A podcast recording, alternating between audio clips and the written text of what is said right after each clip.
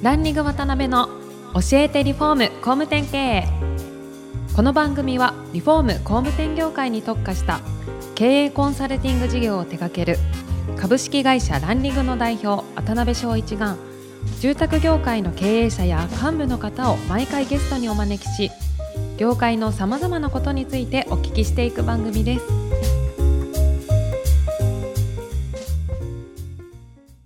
皆さんこんにちは。さあ今週も始まりました。ランニング渡辺の教えてリフォーム工務店経営。第129回目アシスタントの牛久保です。パーソナリティの渡辺翔一です。渡辺さん今週もよろしくお願いします。よろしくお願いします今週は最後の4回目なんですけども、青木社長にお越しいただいてます。よろしくお願いします。よろしくお願いします。お願いします。3回にわたりいろいろ興味深い勉強になるお話をお聞きできたんですけども、今回4回目の最後ということでですね、まあ今後のことをいろいろお聞きできたらなと思います。はい。はい、で、青木さん、まあ経営されてるサンプロさんのですね、はい、あの今後のビジョンであったりとか、目指すべきところみたいなところについて、はい、はい、お聞きまずできたらと思うんですが。はい、ありがとうございます。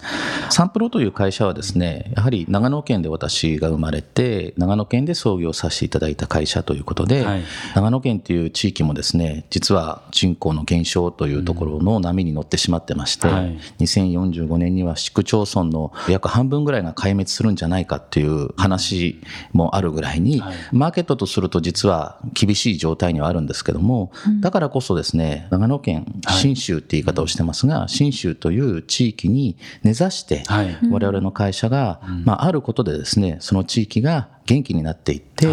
活性化されていく、それこそ工務店経営ビルダー経営を通して地域創生ができればということで、信州の暮らしをデザインするという今スローガンのもとにですね、スタッフさんとも共有しているのが、長野県を代表するブランド企業になっていこうと。なるほど、え長野県で育てていただいた会社がですね、長野県で活躍をして、お客様からいただいた収益をまた地元に貢献していくことでさまざまな CSR 活動なんかも通じて、地域創生のお手伝いができればというところで今そんなビジョンのもとに展開をしています。なるほどね、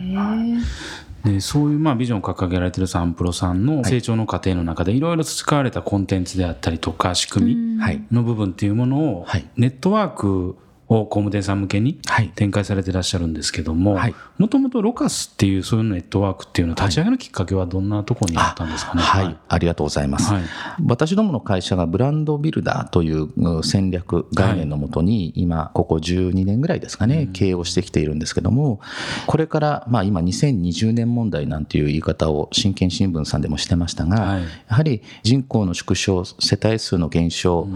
というのはこれからさらに加速していって、ででそれからまあネガティブな話が続くんですけど、はい、消費税の増税後の反動減だったりオリンピック後の景気低迷だったりということで、はい、この業界はやはり今までのような形では実はもうやっていけないと、はい、で2020年以降の、まあ、新築のマーケットだけを捉えると2020年以降ですね工務店ビルダーさんの数は半分でも実は賄えるというデータも出てまして、そういった、まあ、すごくネガティブなトレンド、潮流の中ではあるんですけども、だからこそ本物の会社は選ばれる、生き残っていける、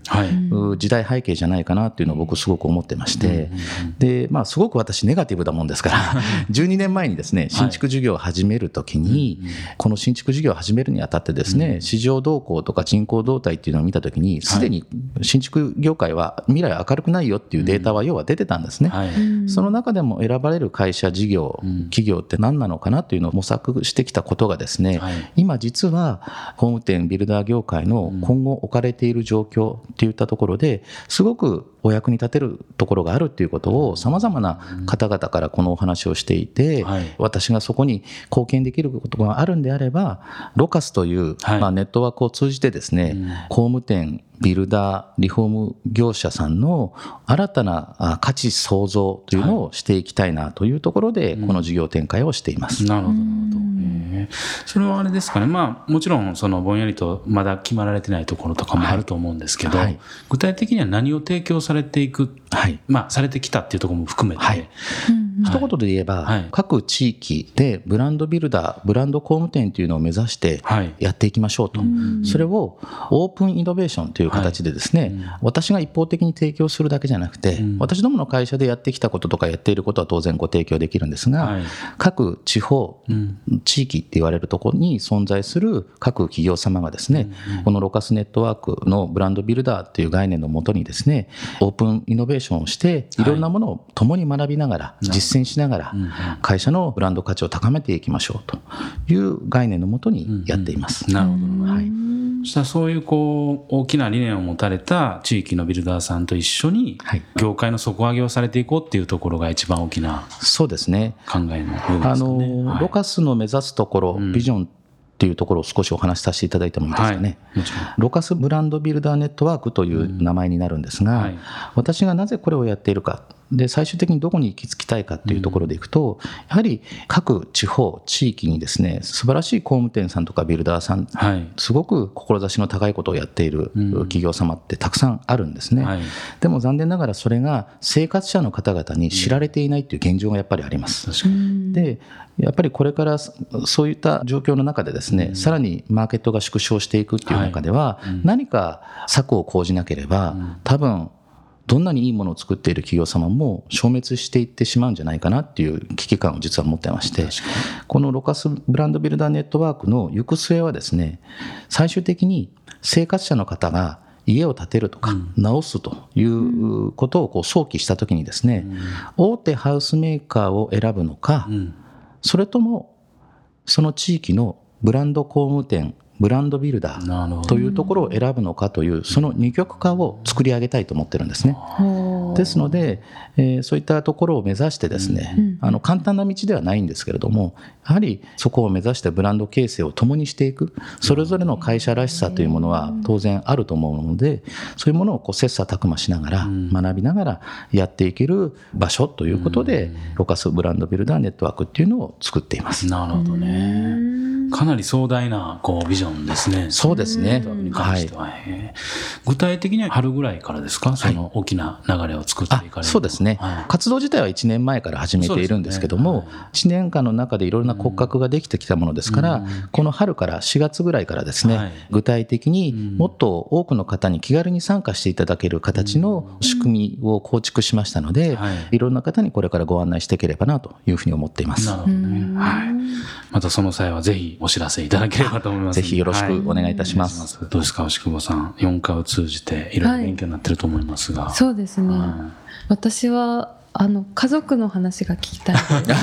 そうですよね。あのー、結構番組で質問募集した時にある方からですね、はい、授業もうまくいっても子だくさんで家庭もうまくいっても完璧なのにさその上息子さんも甲子園なんか出てもう どういうことやと。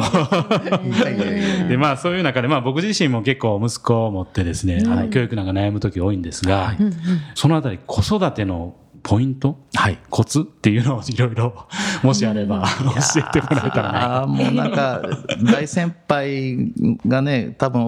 たくさんお聞きになってる中で私がそこに対して論じるのは本当に恐縮というか釈迦に説法というかなんですが、はい、まあ、せっかくそういうご質問いただきましたので、はい、まあ、ちょうどその今お話に上がった高校野球をやっていて、まあ、先日甲子園に行かせていただいた息子はですね、うちの次男坊になるんですが、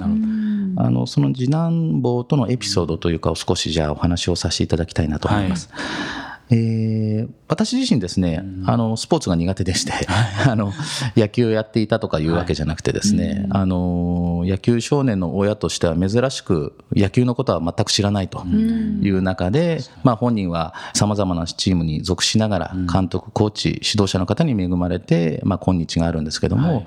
私がそういう中でですね父親として何ができるかなというのを考えた時に、まあ、唯一私ができることっていうのは野球の技術は教えられないけども、はい、やっぱり精神面、心の教育トレーニングっていうのは父親としてやってあげられるのかなというところで、そういった部分をすごく取り組んできました。具体的にどんなことを教えられたんですか？そうですね、はい、まあ、小学校2年生から野球を始めていましたので、はい、小学校2年生の時はあまり小難しいことを言ってもやっぱり理解をしないので、まずは本当に目標を持たせて、はいうん、ですぐ挫折して諦めますので、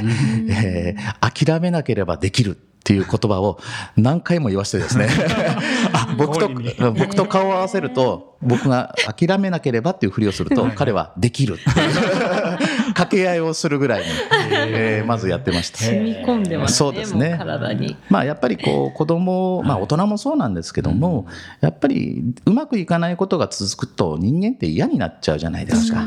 で嫌になっちゃったら次のことを別のことをやるっていうのもあの手段の一つだと思いますし、でも子供の時ってやっぱり簡単に諦める心を形成しちゃうと、やっぱり大人になってもそれが邪魔をするとこがあるので小さい時だからこそ我慢をする続けてみるっていうことがすごく重要かなと思ってまして、そんな時にこうなんか楽しくね大変なことでも挑戦できるような環境が築ければなということで、先ほどの諦めなければできるっていうような掛け合いのもとにですね、何度もこうくじけずにやってみるっていうのを当時は教えてましたね。はいですけど例えば中学校高校とかなってくるともうね、はい、そんな掛け合いに乗ってくれなくなると思うんですけど、ね、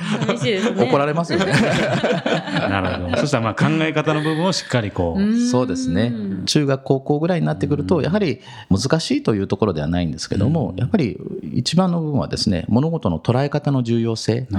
捉え方一つでその自分の未来っていうのは全然変わっていくっていうところを常々教えていました、ね、やはりうまくいかないことばかりが続いてましたし、まあ、それなりに期待をされて試合に起用されても思うような結果が残せないことの方がやっぱり多かったんですよ、